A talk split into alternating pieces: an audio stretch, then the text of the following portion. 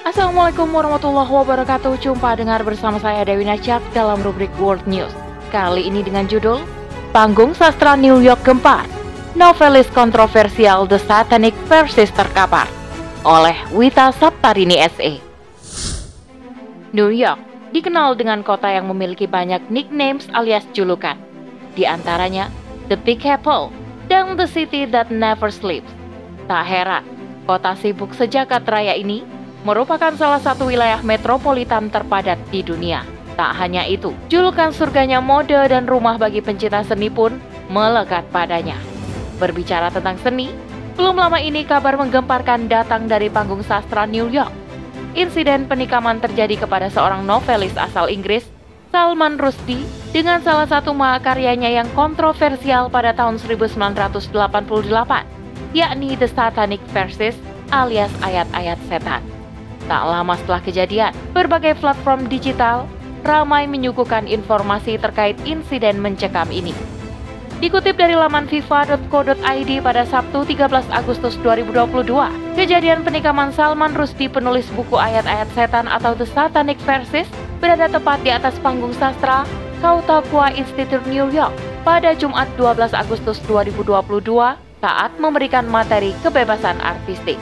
Rushdie mendapat tikaman di bagian leher dan dada belasan kali. Dengan menggunakan helikopter, Salman pun langsung diterbangkan ke rumah sakit untuk menjalani operasi darurat. Usai kejadian, Rusdi terancam kehilangan salah satu indera penglihatannya. Terputus saraf di lengan, serta hatinya tertusuk dan rusak. Saksi mata menuturkan, kejadian itu awalnya dikira hanya sebuah lelucon atau prank. Sebelum polisi tiba di lokasi kejadian, sejumlah orang bersegera ke atas panggung dan berhasil menangkap pelaku penyerangan. Penulis kontroversial berkebangsaan Inggris ini lahir di Mumbai, India pada 19 Juni 1947. Salman Rushdie berasal dari keluarga muslim, tetapi kemudian ia menyebut dirinya ateis garis keras. Pada usia 14 tahun, Rushdie dikirim ke Inggris. Di sana, ia berhasil menyabet gelar sarjana sejarah di King's College, Cambridge. Kemudian, ia menjadi warga negara Inggris. Kiprahnya sebagai sastrawan berawal dari penulis iklan sambil menulis novel.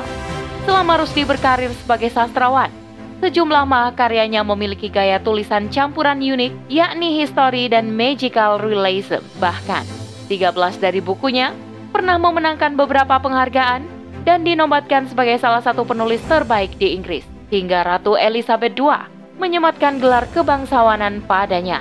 Ia pun menjadi perbincangan dunia setelah merilis novel keempat dengan judul The Satanic Verses pada tahun 1988.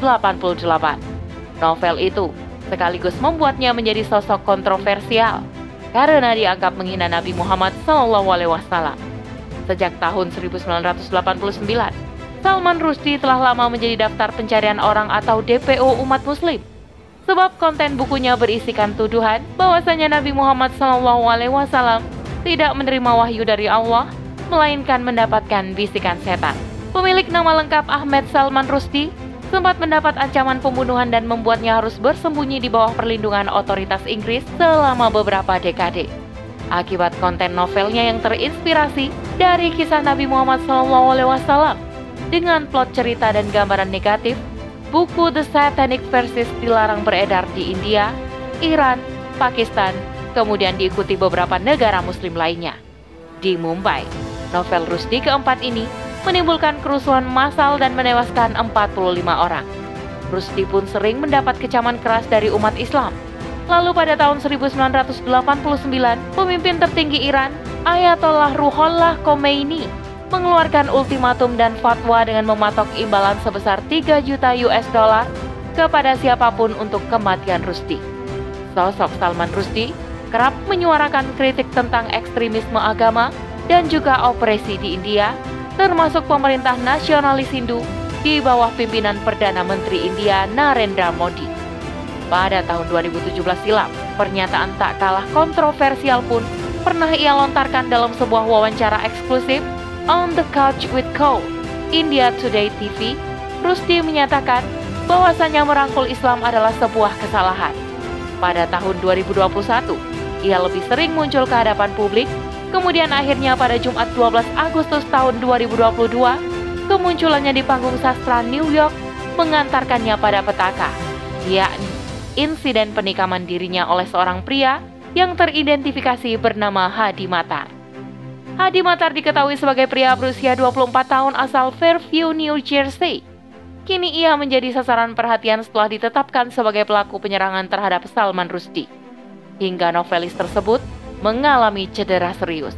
Pria kelahiran Amerika Serikat ini berasal dari keluarga imigran Yaron, Lebanon.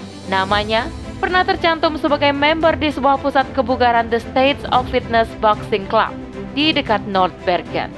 Menurut manajer klub, Rosaria Calabrese, Matar baru saja bergabung pada 11 April lalu dan ia telah mengikuti 27 babak pada kelas beginner untuk meningkatkan kebugaran fisiknya.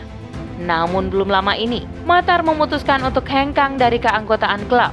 Ia beralasan akan pergi dan tak kembali untuk sementara waktu.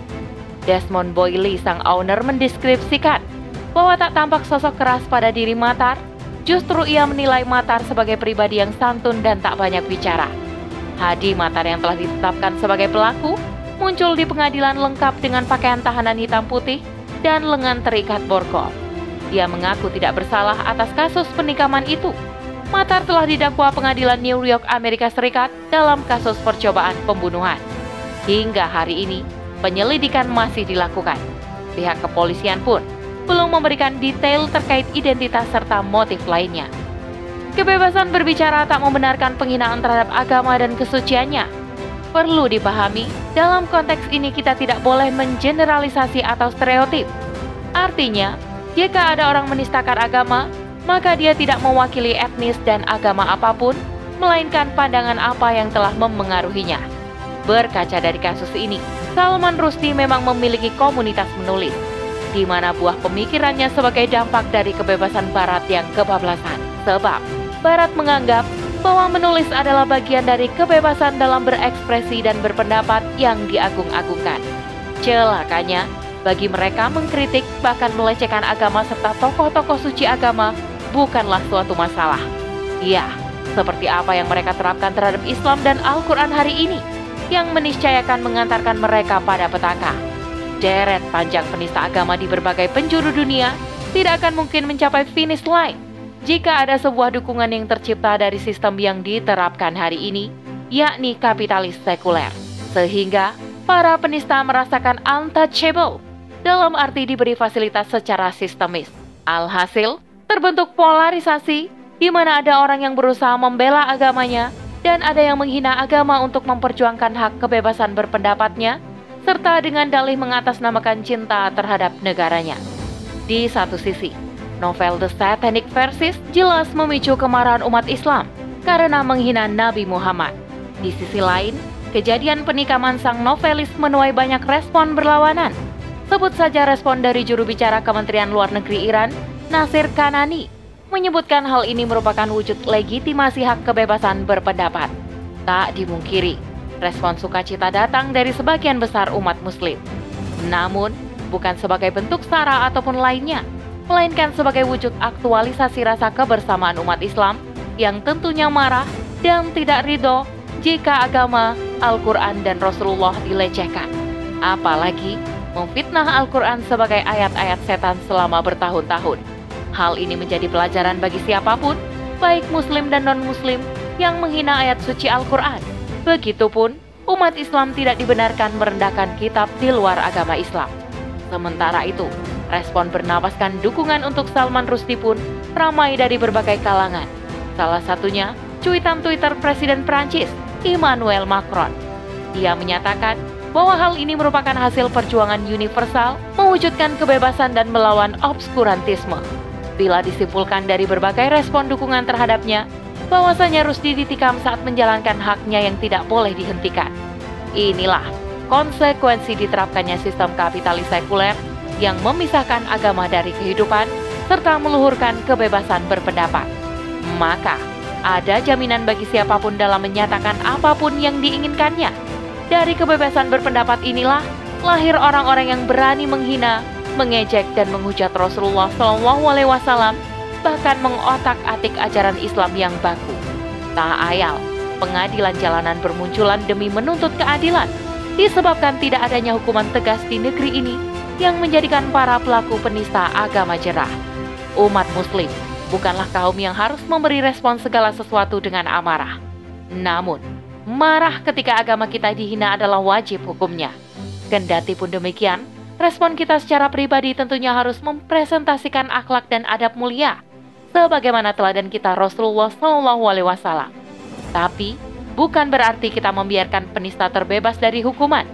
Artinya, sebagai umat muslim wajib mengawal agar para penista mendapat hukuman maksimal, hingga orang-orang menyadari bahwa di negeri ini tidak ada yang untouchable. Al-Quran adalah wahyu Allah yang pasti benar, sebagai sumber petunjuk kehidupan, aturan hidup, undang-undang, serta sebagai jalan keselamatan, baik di dunia dan akhirat. Maka, Al-Quran menjadi sumber rujukan umat Islam yang pertama.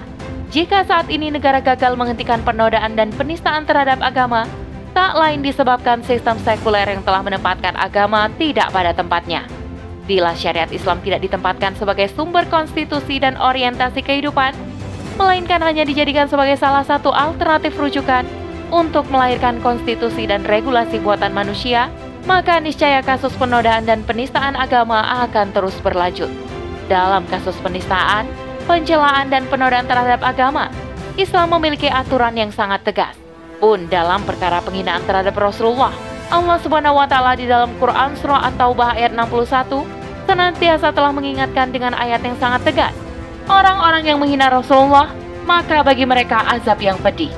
Jelas, di sini Islam telah memberi ketegasan bahwasannya ketika ada yang menghina Rasulullah, itu merupakan bagian dari dosa besar yang harus diberi sanksi yang tegas.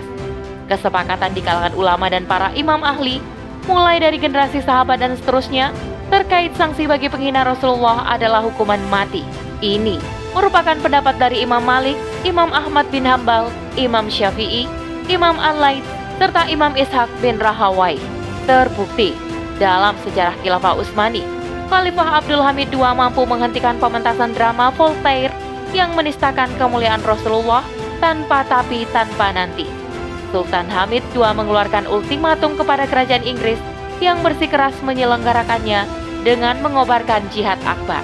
Alhasil, kerajaan Inggris pun kehilangan nyali. Oleh sebab itu, agama ini benar-benar akan terancam dan tidak terjaga jika umat tidak memiliki pelindung yang kokoh yakni khilafah. Islam sebagai agama yang sempurna akan menjamin terpeliharanya umat dari berbagai pemikiran rusak dan bertentangan dengan Islam. Dengan penerapan syariat secara kafah, maka penjagaan terhadap agama dan akidah akan terwujud. Di mana khalifah dalam institusi khilafah akan senantiasa melindungi akidah rakyatnya dan menjaga agama dari penistanya. Wallahu a'lam bishawab.